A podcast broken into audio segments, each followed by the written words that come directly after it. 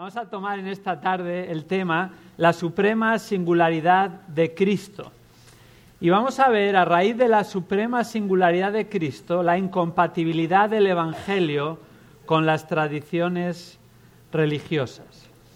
Y para todos nosotros hay cosas únicas e irrepetibles. Todos valoramos algo de manera genuina y especial. Y depende a quién preguntes, encontrarás una respuesta distinta. Yo buscaba recientemente una encuesta que leía en Internet y la pregunta precisamente era esta, ¿cuáles son las cosas únicas y repetibles para ti? Encontrabas diversas respuestas que iban desde las más tecnológicas y sofisticadas hasta las más humildes, humanas, simples y cotidianas. Y algunas de estas respuestas eran la invención del iPhone, que llevamos unos cuantos años y recientemente ha salido su eh, 11, eh, un décimo modelo. Otros decían los relojes suizos que llevan mucho más tiempo en el mercado y son una artesanía manual de precisión. Incluso otros hablaban que lo único irrepetible son los coches de colección, como los Ferrari, Testarossa o similar.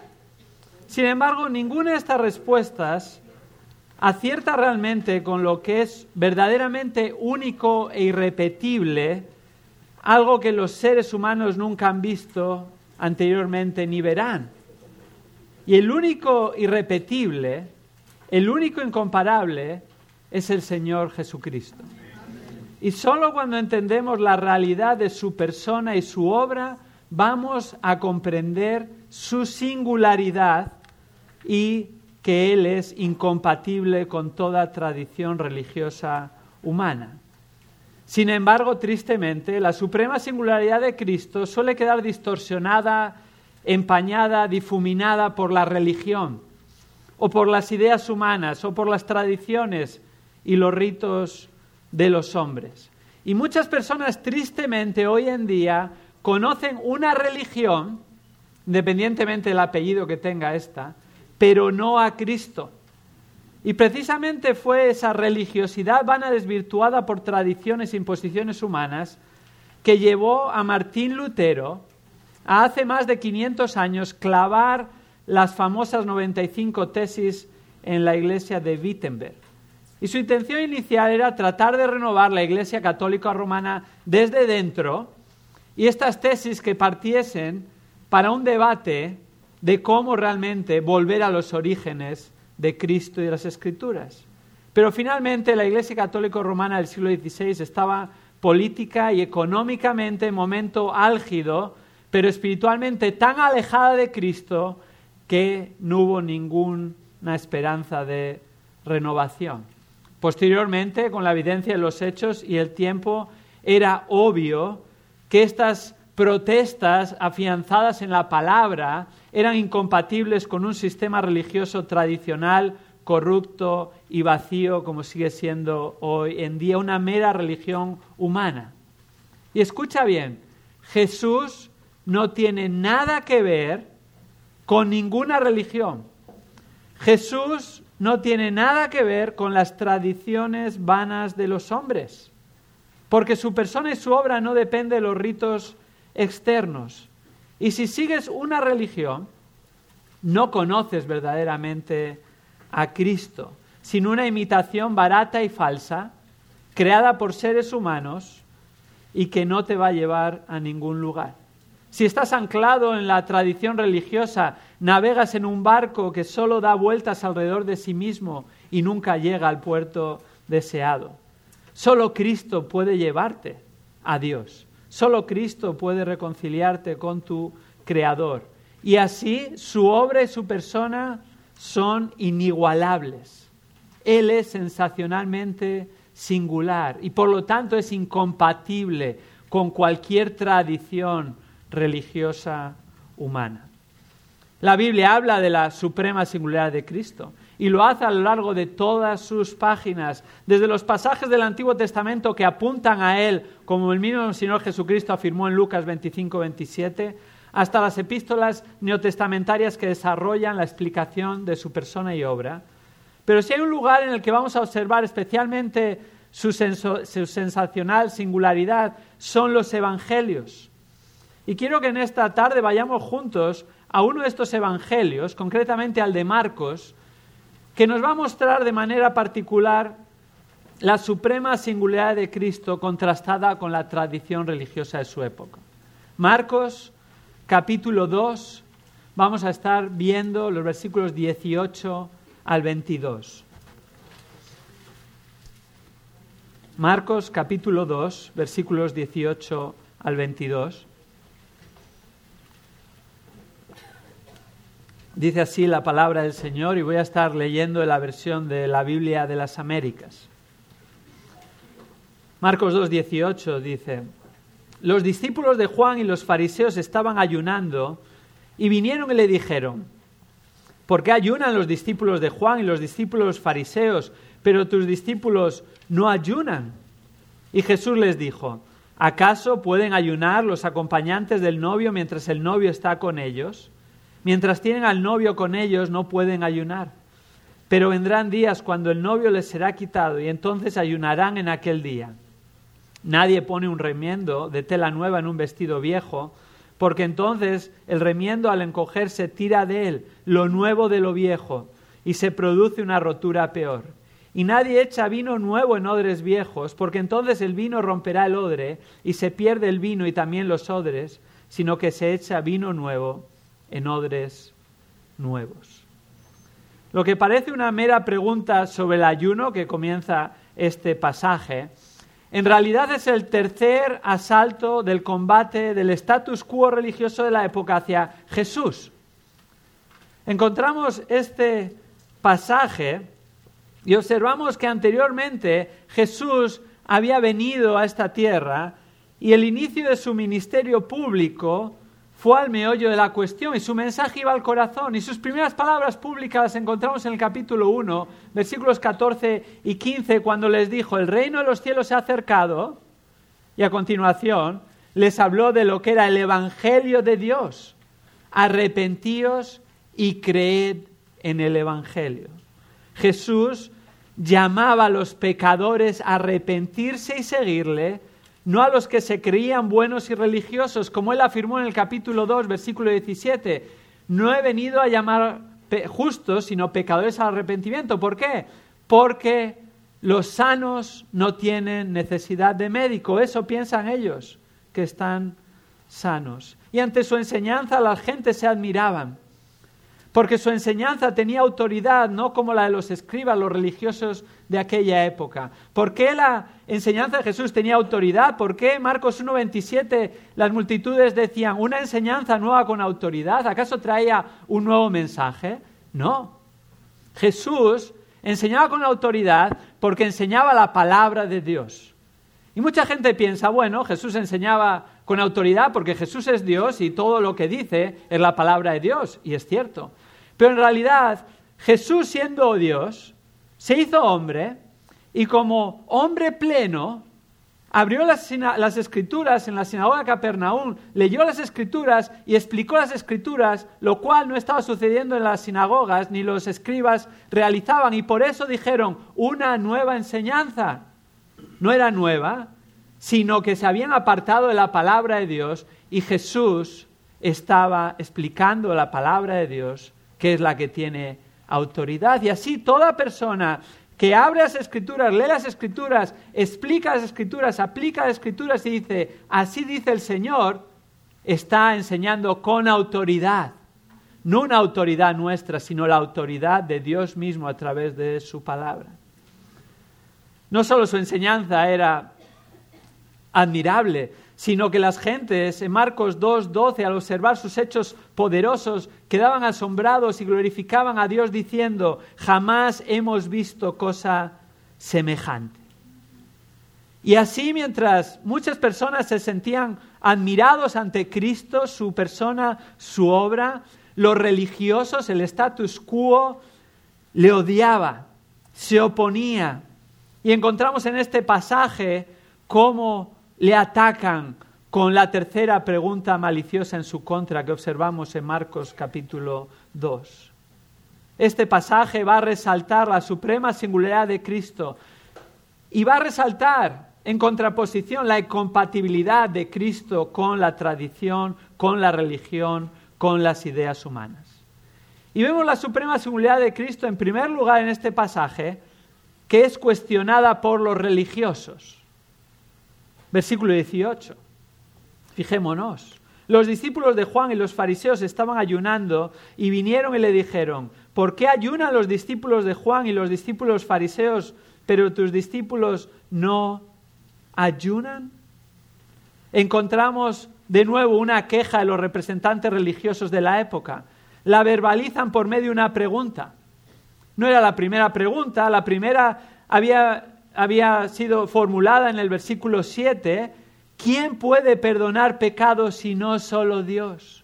La segunda pregunta había sido afirmada en el versículo 16 de este mismo capítulo. ¿Por qué come con pecadores y recaudadores de impuestos? Y la tercera pregunta la encontramos aquí en el versículo 18. ¿Por qué ayunan los discípulos de Juan y los discípulos de los fariseos, pero tus discípulos no ayunan? Ahora hemos de entender que estas preguntas no se realizaban con el interés de conocer la respuesta, ni eran genuinas, sino que eran preguntas acusatorias, cuestionando a Cristo su mensaje y en este caso también a sus seguidores, sus discípulos. Ni Jesús ni sus discípulos seguían las prácticas religiosas externas. Ellos no estaban siguiendo una religión tradicionalista aquella que hacía entender que una persona podía ser piadosa meramente en lo exterior, haciendo cosas que los demás pudieran ver, sino que Jesús confrontó esa hipocresía de una religiosidad meramente externa. En este caso, ¿qué era una muestra, un ejemplo de una mera religiosidad superficial? Versículo 18. Ellos estaban ayunando. Supuestamente la privación de comida era una muestra de religiosidad y el verbo nos da a entender que no solo estaban ayunando en aquel momento, sino que era la práctica habitual. No era solo aquel día, de manera esporádica, sino que era lo que caracterizaba su vida y la vida de los religiosos y la vida del pueblo de Israel. Ahora, esta práctica no solo era supuestamente una muestra de piedad y religiosidad, sino que era una práctica impuesta, era obligatoria. Y la pregunta es, ¿acaso Dios estableció la obligación del ayuno para el pueblo de Israel? Porque finalmente la autoridad es la palabra de Dios. La Biblia, en un lugar, en Levítico 16, 29, afirma el ayuno como obligatorio. Este ayuno obligatorio estaba relacionado con un día en particular, un único y exclusivo día ordenado por Dios a su pueblo Israel para que observasen el ayuno, el día de la expiación, el Yom Kippur. Esto había sido ordenado por Dios en Levítico 16, 29 a su pueblo y debía de ser observado. Sin embargo, posteriormente se proclamaron otros días de ayuno en tiempos de crisis. En la cautividad babilonia, durante ese tiempo y después, el énfasis en el ayuno se incrementó y llegó a considerarse como algo meritorio, una forma de ganar favor delante de Dios. Se ayunaba por tragedias nacionales, por ejemplo, encontramos el caso en Zacarías 7 y Zacarías 8, cuando se destruyó el templo por Nabucodonosor, que ellos los judíos ayunaron como lamento por esta gran tragedia. Se ayunaba también en tiempo de crisis, tales como guerras, plagas, sequías, hambrunas. Se ayunaba de manera autoimpuesta por un sinfín de razones. Pero de hecho, toda esta manera esporádica y extemporánea de ayunar se convirtió en normativa y añadieron más días. El pueblo, apartado de Dios, estableció otros cinco ayunos cuatro en Zacarías 8:19 y otro en Esther 9:31. Y mientras el ayuno del Yom Kippur duraba 24 horas, estos otros cinco ayunos duraban desde la salida hasta la puesta del sol. Los judíos se habían desviado, aún con buenas intenciones, del mandato divino y habían establecido más días aparte de los que Dios había ordenado. Pero no queda ahí la cosa. En el tiempo en el que está sucediendo esta pregunta, los fariseos hacia Jesús y que cuestionaban sus discípulos, sus seguidores, había muchos más ayunos. Los fariseos habían radicalizado y tergiversado mucho más esta práctica y ellos habían autoimpuesto dos días más obligatorios. Dos días más, no al año, no al mes, sino dos días más cada semana. El segundo y quinto día de la semana, es decir, el lunes y el jueves de cada semana, como Lucas 18, 12 afirma. Por lo tanto, si hacemos cuentas, probablemente no muchos de nosotros somos matemáticos, somos más de letras que de ciencias, pero en una suma rápida, todos estos días, Yom Kippur, más los cinco días añadidos, serían seis, más dos días a la semana, durante 53 semanas, serían 106 días, más estos otros cinco días, un total de 111 días obligatorios al año que tenían que observar los judíos como señal de religiosidad y piedad. Prácticamente un tercio del año. Una auténtica locura y sin razón. Y sobre todo, que no estaba basado en el mandato divino ni en las escrituras. Se habían apartado las escrituras también en este caso. Estaban atrapados en una religión superficial, tradicional, alejada de Dios, desviada de su palabra. Esto era incompatible con Cristo su singularidad, su mensaje. Y este mismo diagnóstico se podría hacer de cualquier otra religión humana, porque toda religión humana es igual, pone el énfasis en actos externos que pretenden ganar el favor divino y sin embargo producen justamente lo contrario, te alejan de Él. La persona que busca méritos delante de Dios por sus obras es como aquella que trata de surcar el río contracorriente en vez de llegar al lugar pretendido cada vez va más y más lejos del objetivo. No importa si tratas de acercarte a Dios por medio de una religión o de otra, puede ser la religión católica o la protestante, o la evangélica o la judía, o algunos aún más alejados como los budistas o los islamistas, o cualquier otra religión. Ninguna religión te va a llevar al único y verdadero Dios, sino que te alejará más y más de Él. Solo Cristo. Solo su sensacional, singular persona y obra en la cruz del Calvario puede llevarte a Dios. Esto es lo que afirma 1 de Pedro 3:18. Él murió por nuestros pecados en la cruz. ¿Para qué? Para llevarnos a Dios. Cristo es el único mediador entre Dios y los hombres, como afirma 1 Timoteo 2.5, hay un solo Dios y un solo mediador entre Dios y los hombres, Jesucristo hecho hombre.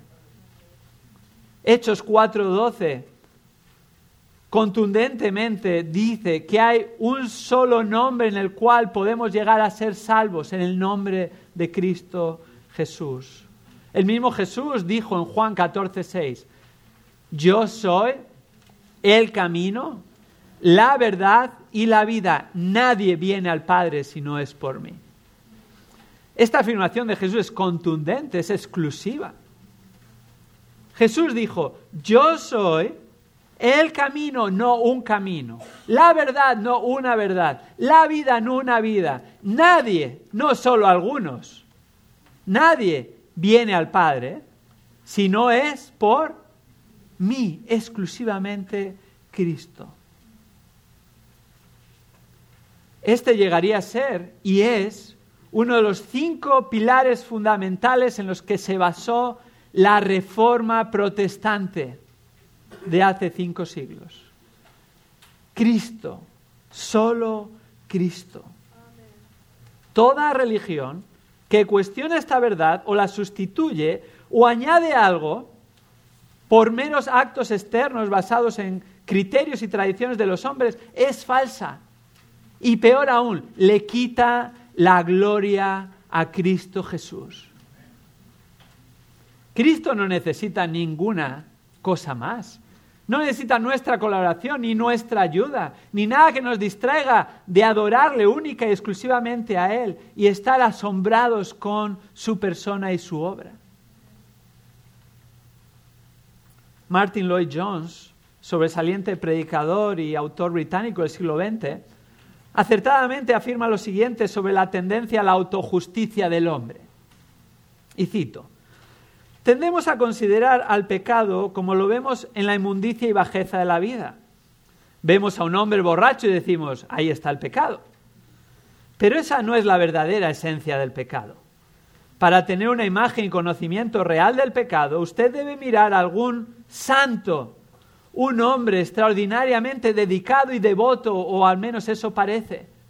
Mirarlo incluso ahí, de rodillas delante de Dios, y aún el mejor de sus actos se entromete su ego y la tentación de que piense en sí mismo y se agrade y encuentre placer. Ahí está realmente adorándose así en lugar de adorar a Dios. Esa es la verdadera imagen del pecado y no la otra. El hombre, cuando trata de llegar a Dios de cualquier otra manera que no sea a través del único camino que es Cristo Jesús, se está adorando a sí mismo, se está contemplando a sí mismo, está diciendo que tiene algún tipo de mérito, mecanismo, capacidad de reconciliarse a sí mismo con Dios y esa es la afrenta contra Dios, porque solo Él puede salvarnos, solo Él es perfecto, solo Él es justo, solo Él es santo y los pecadores como todos nosotros, lo único que tenemos que aportar es nuestro pecado es nuestra miseria, es nuestra incapacidad, es nuestra culpa. Y allí, desamparados, sin nada que hacer, poder afirmar de corazón, movidos por su espíritu y convencidos por su palabra, sé propicio a mi pecador. Y cuando estás en esa situación de bancarrota absoluta y total, y alzas los ojos al cielo, y el Señor te muestra la gloria de Cristo y la gloria del Evangelio que Cristo encarna, es todo lo que necesitas. Y ahí asombrado de este gran Salvador para grandes pecadores, no necesitas nada más, solo a Cristo. Cristo es incompatible con cualquier tradición humana, cualquier religiosidad. Los religiosos, todo lo que les importa es que se observe sus prácticas externas y así, en aquel tiempo, preguntan, ¿por qué ayunan los discípulos de Juan y los discípulos fariseos, pero tus discípulos no ayunan? La respuesta es obvia, porque no lo enseña Dios, porque habéis añadido, porque estáis perdiendo el punto. Porque Jesús no pone el énfasis en lo externo, sino en el interior y en el fondo. El mérito y obra es solo de Él, no hay nada que nosotros podamos hacer o aportar. Tristemente, este no es un episodio aislado. Jesús muestra a los religiosos de su época lo vano de sus tradiciones y rituales, y posteriormente, cuando son cuestionados sus discípulos de nuevo, Jesús ya no se anda por las ramas y va al meollo de la cuestión y les confronta. Fijémonos, vayamos por un momento a Marcos capítulo 7. Los fariseos y los escribas le preguntan en el versículo 5 de Marcos 7 y dicen, ¿por qué tus discípulos no andan conforme a la tradición de los ancianos, sino que comen con manos inmundas? No estaban observando lo que ellos mismos dicen con certeza, la tradición de los ancianos, la tradición de los hombres, otra tradición, el lavamiento ceremonial que ellos habían desarrollado y que habían enfatizado por encima de cualquier otra cosa, y cuestionan la legitimidad de los discípulos de Jesús, su piedad, su religiosidad, en base a este acto externo. Lo mismo que en la pregunta del ayuno, solo que con otro tema. La respuesta de Jesús no puede ser más contundente. Fijémonos en el versículo 6. Y él les dijo, bien profetizó Isaías de vosotros hipócritas, como está escrito, este pueblo con los labios me honra, pero su corazón está muy lejos de mí.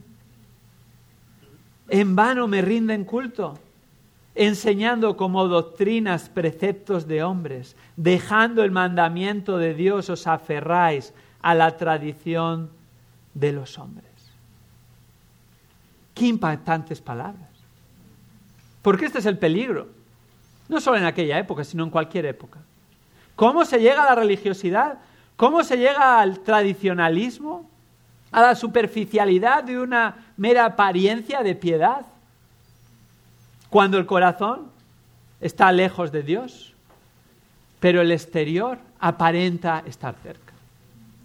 Cuando con los labios se dice una cosa, pero el corazón está muy lejos de Dios.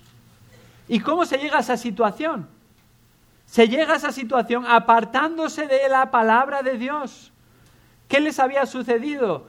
Enseñaban como doctrinas preceptos de hombres y ellos habían dejado el mandamiento de Dios para aferrarse a la tradición de los hombres.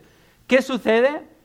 La sabiduría del hombre, los mandamientos del hombre ocupan el lugar de la sabiduría de Dios y los mandamientos de Dios. Y no solo eso, sino que después tienen la desfachatez de decir, esto es lo que Dios quiere, esto es lo que Dios dice, y se enseñan como doctrinas de Dios preceptos de hombres.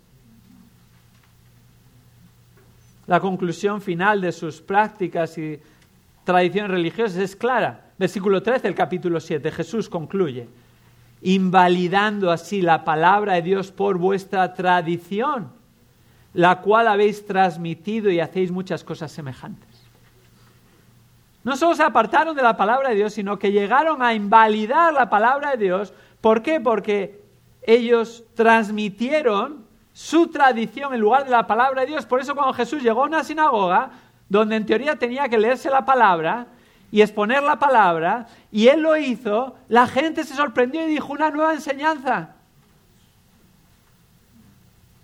Porque ellos estaban transmitiendo tradiciones de hombres, entre ellas el ayuno, como le estaban observando en aquel tiempo. Esta misma denuncia que Jesús realizó contra los religiosos de su época es la denuncia que Martín Lutero promulgó 1500 años después y que muchas personas tienen que denunciar allí donde el Señor les pone cuando aquellos que se consideran religiosos en realidad están apartados de Dios, de su palabra y de Cristo.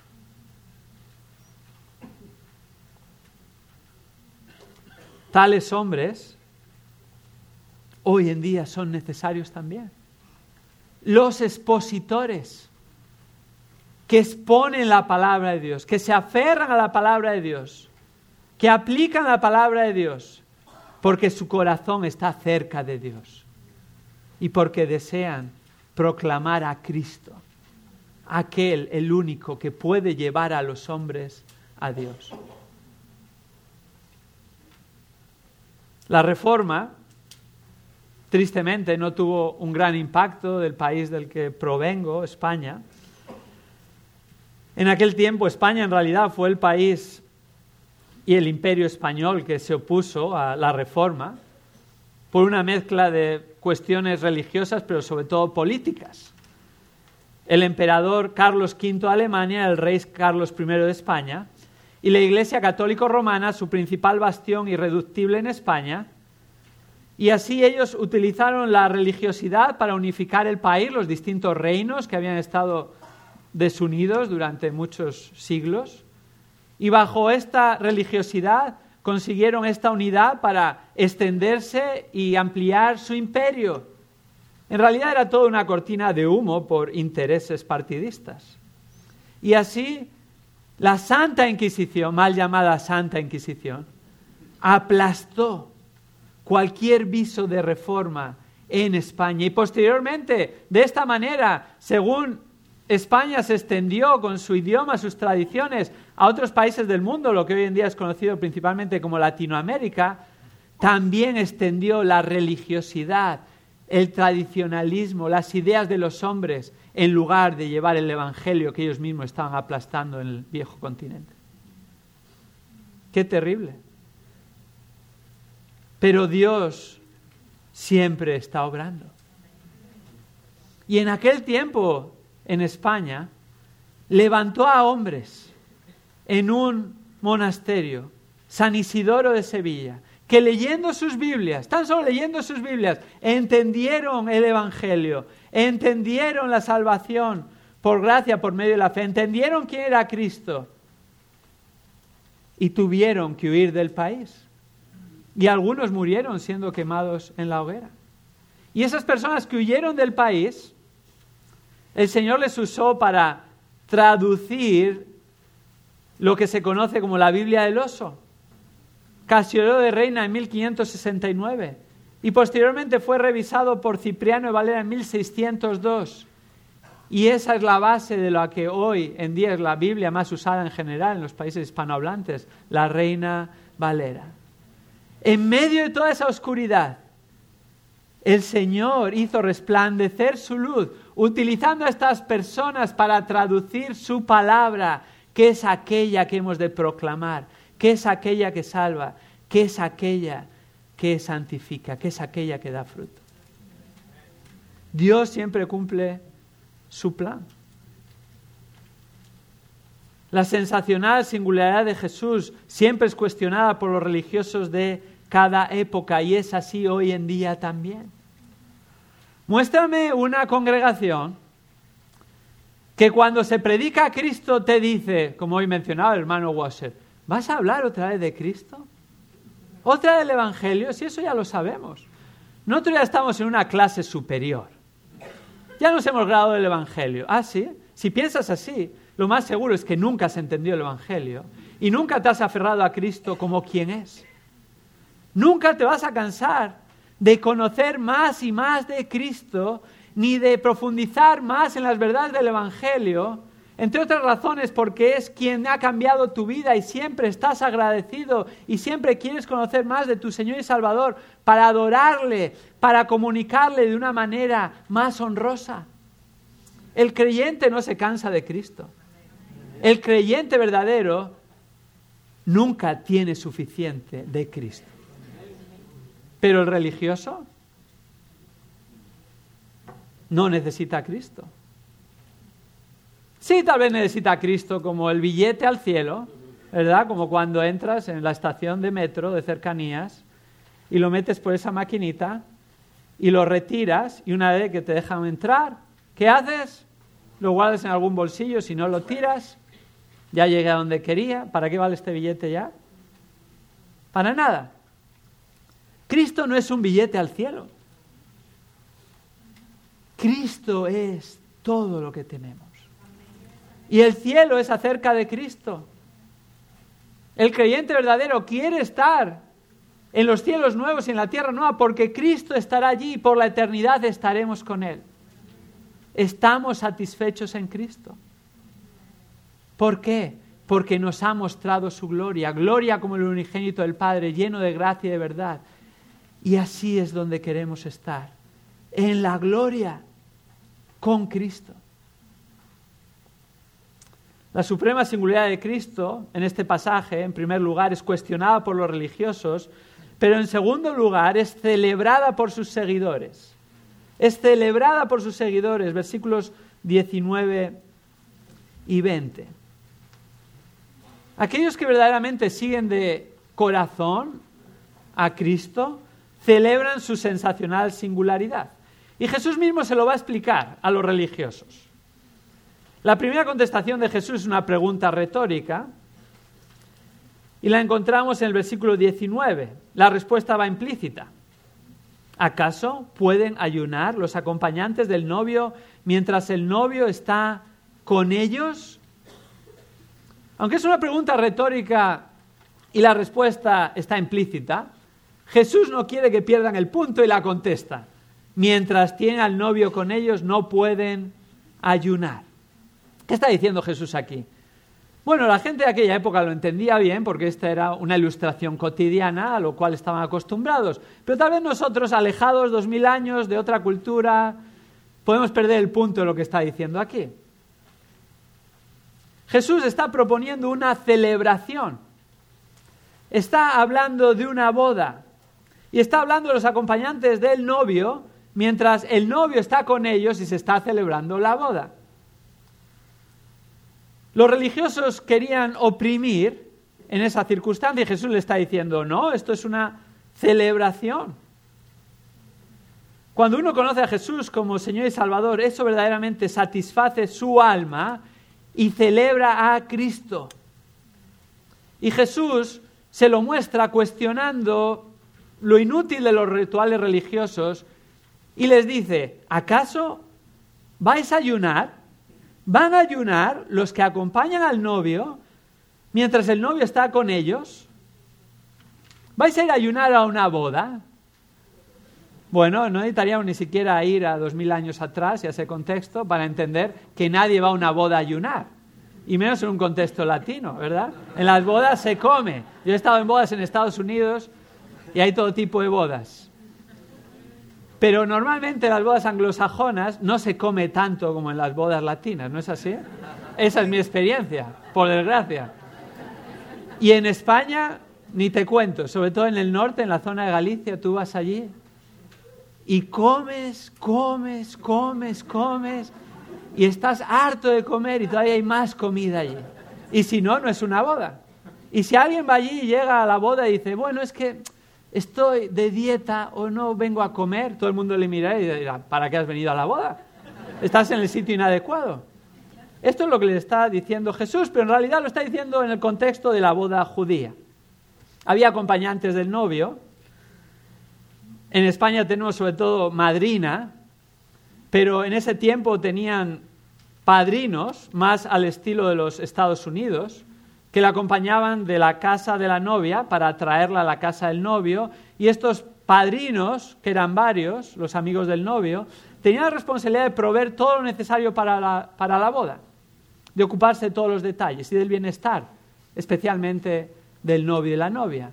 Pero no solo eso, sino que ellos eran parte de la boda y entonces estaban allí para celebrar, para compartir el gozo, para alegrarse con el novio, para ser parte de la celebración. Siempre había aguafiestas y en ese caso eran los religiosos.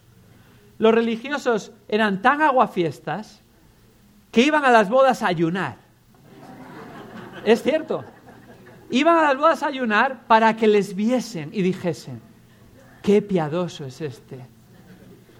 Y llegó a tal punto a ser un problema que tuvieron que establecer que durante la semana de la boda, duraba una semana, no había que ayunar. Esa semana estabas exento.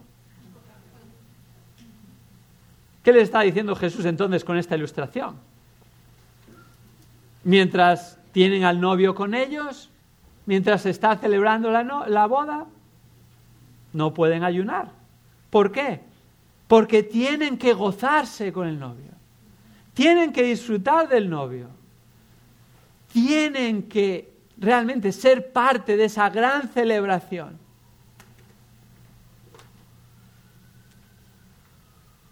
Nuestra vida es ser una muestra de esto. Nuestros cultos han de ser una muestra de esto. Nuestras familias han de ser una muestra de esto, hermanos. ¿Cómo puedes ver cuando se celebra o no se celebra? Saltando cuestiones culturales, porque puede ser que una cultura se celebre de una manera y en otra de otra forma.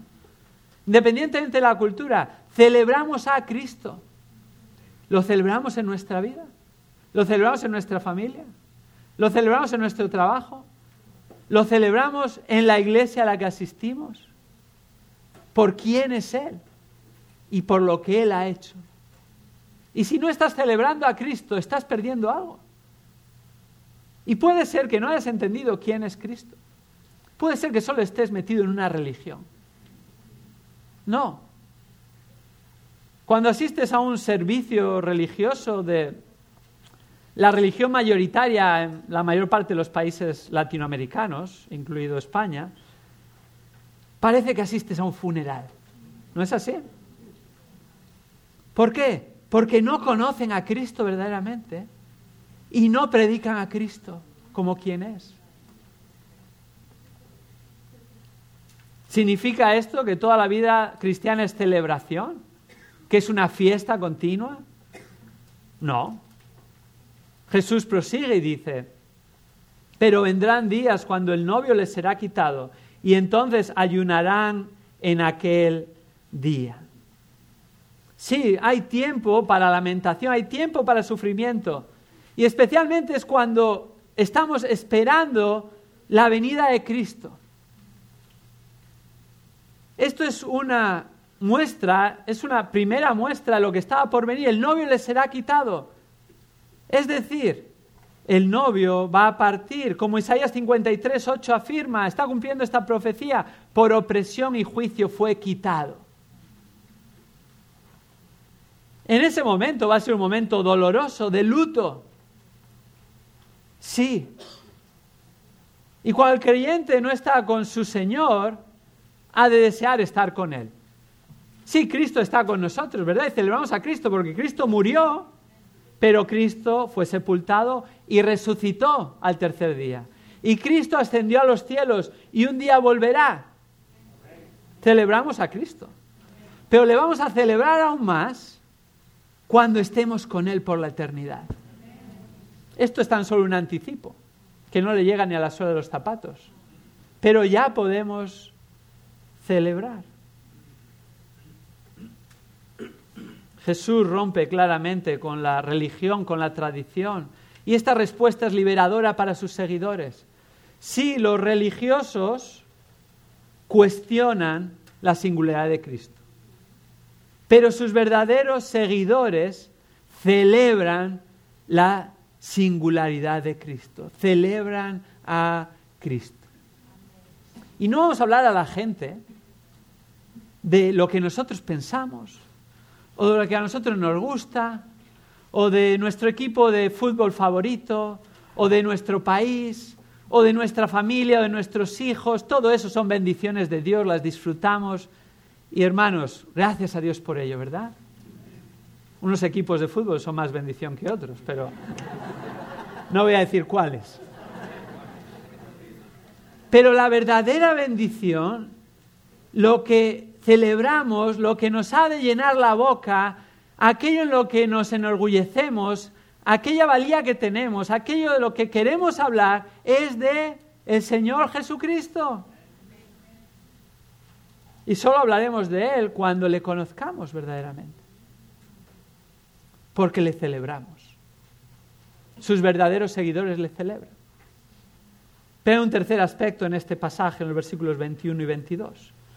La suprema singularidad de Cristo sí es cuestionada por los religiosos, es celebrada por los seguidores, pero en tercer lugar es contradictoria a las tradiciones es contradictoria a las tradiciones, versículos 21 y 22. Y en estos versículos encontramos dos ilustraciones, dos ilustraciones más sobre la vida cotidiana que reafirman esta verdad que estamos viendo en esta tarde.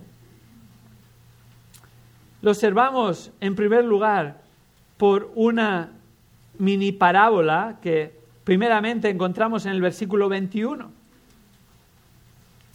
Es una figura literaria en forma de parábola.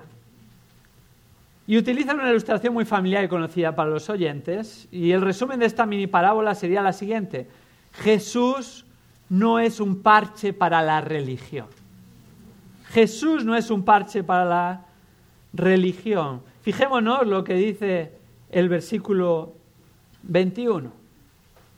Nadie pone un remiendo de tela nueva en un vestido viejo, porque entonces el remiendo al encogerse tira de él lo nuevo de lo viejo y se produce una rotura peor.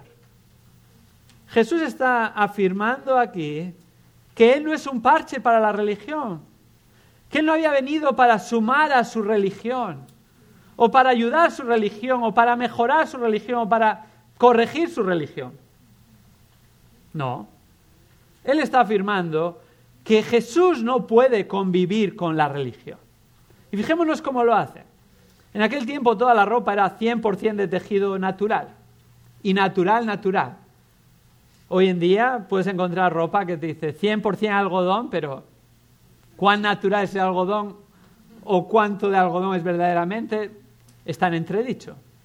Pero en aquel tiempo todo era natural, no había mezclas de fibra, poliéster, algodón, seda, como nosotros encontramos y miramos en la etiqueta. Y por lo tanto, todos conocían, como en la actualidad, que cuanto más natural es un tejido, más va a encoger en los lavados, especialmente en los primeros lavados. Si tú has tenido alguna vez un jersey de lana natural de verdad que te ha tejido tu abuelita y se te ocurre meterlo en la lavadora, ese jersey se ha convertido en un jersey de bebé, porque es verdaderamente tejido natural. ¿Y qué sucede? Que si se pone un remiendo de tela nueva sin lavar en una tela vieja ya lavada varias veces y encogida, ¿cuál va a ser el resultado del primer lavado de esa combinación? La tela vieja se está tratando de arreglar con un remiendo nuevo que es incompatible. ¿Y qué va a suceder? El remiendo nuevo va a encoger. Cuando encoge va a tirar de esa otra tela que ya ha encogido. Y entonces, ¿qué sucede? Se va a romper. No va a funcionar. Jesús no se queda ahí. Jesús les está diciendo, mira, yo soy incompatible con vuestras tradiciones, también con el ayuno que habéis instaurado más allá de lo que la palabra de Dios dice. Pero les da una segunda ilustración, versículo 22.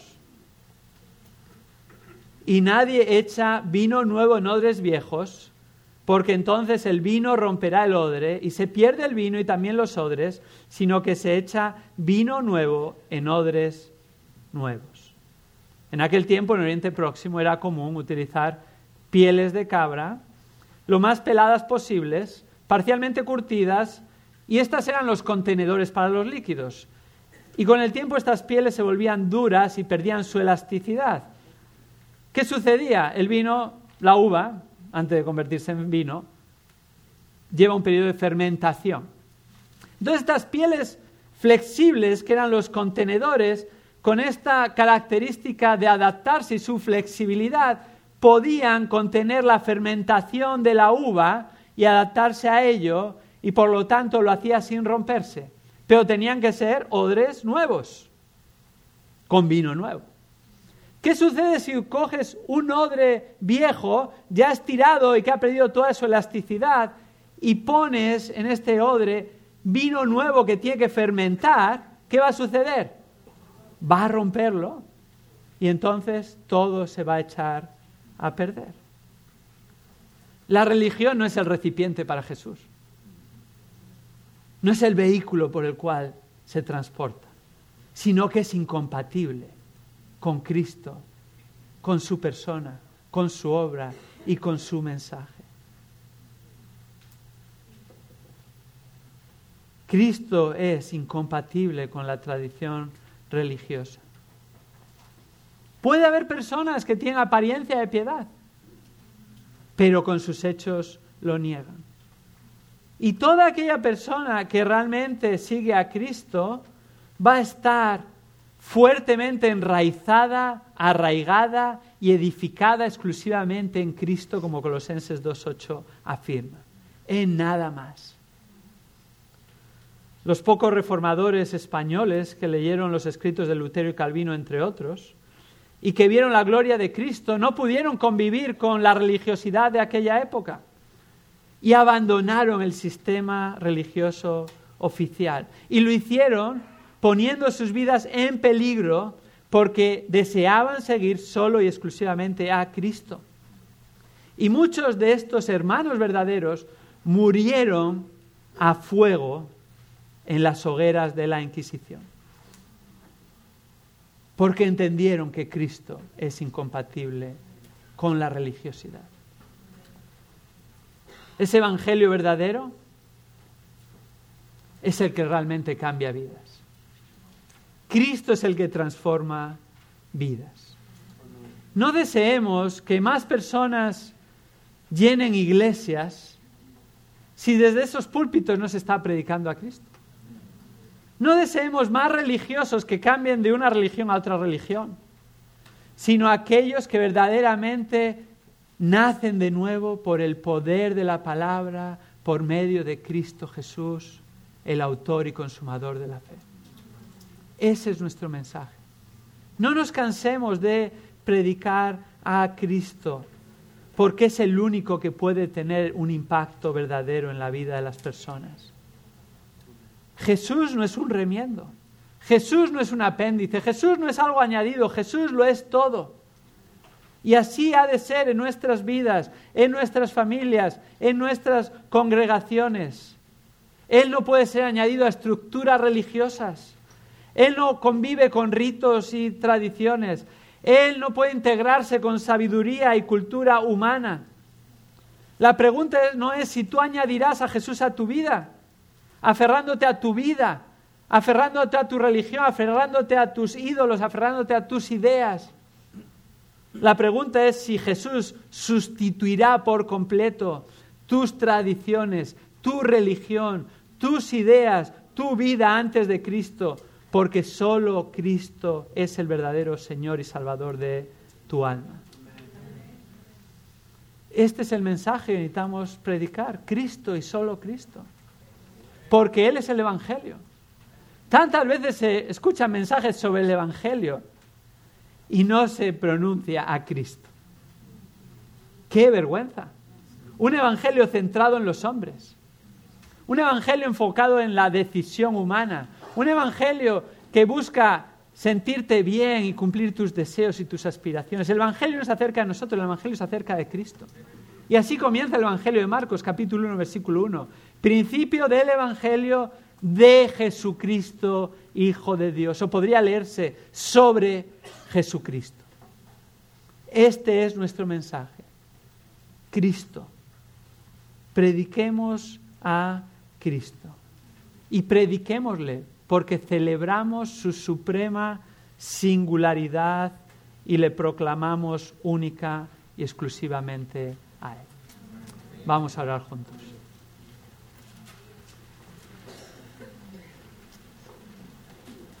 Señor, te damos gracias por tu palabra. Tu palabra es verdad y pedimos que tú nos santifiques en tu verdad. Y aún en una conferencia como esta, oramos que si hay alguna persona aquí que es meramente religiosa y no ha visto la gloria de Cristo y no ha venido a Cristo verdaderamente como su Señor y Salvador, Señor, que tú concedas salvación en esta tarde aquí. Y para aquellos que estamos en Cristo, Señor, que tú nos hagas salir de aquí más asombrados con Él, para alabarle, para honrarle, para exaltarle como Él se merece y para proclamarle, porque Cristo es el Evangelio. Esto oramos en el nombre de Jesús.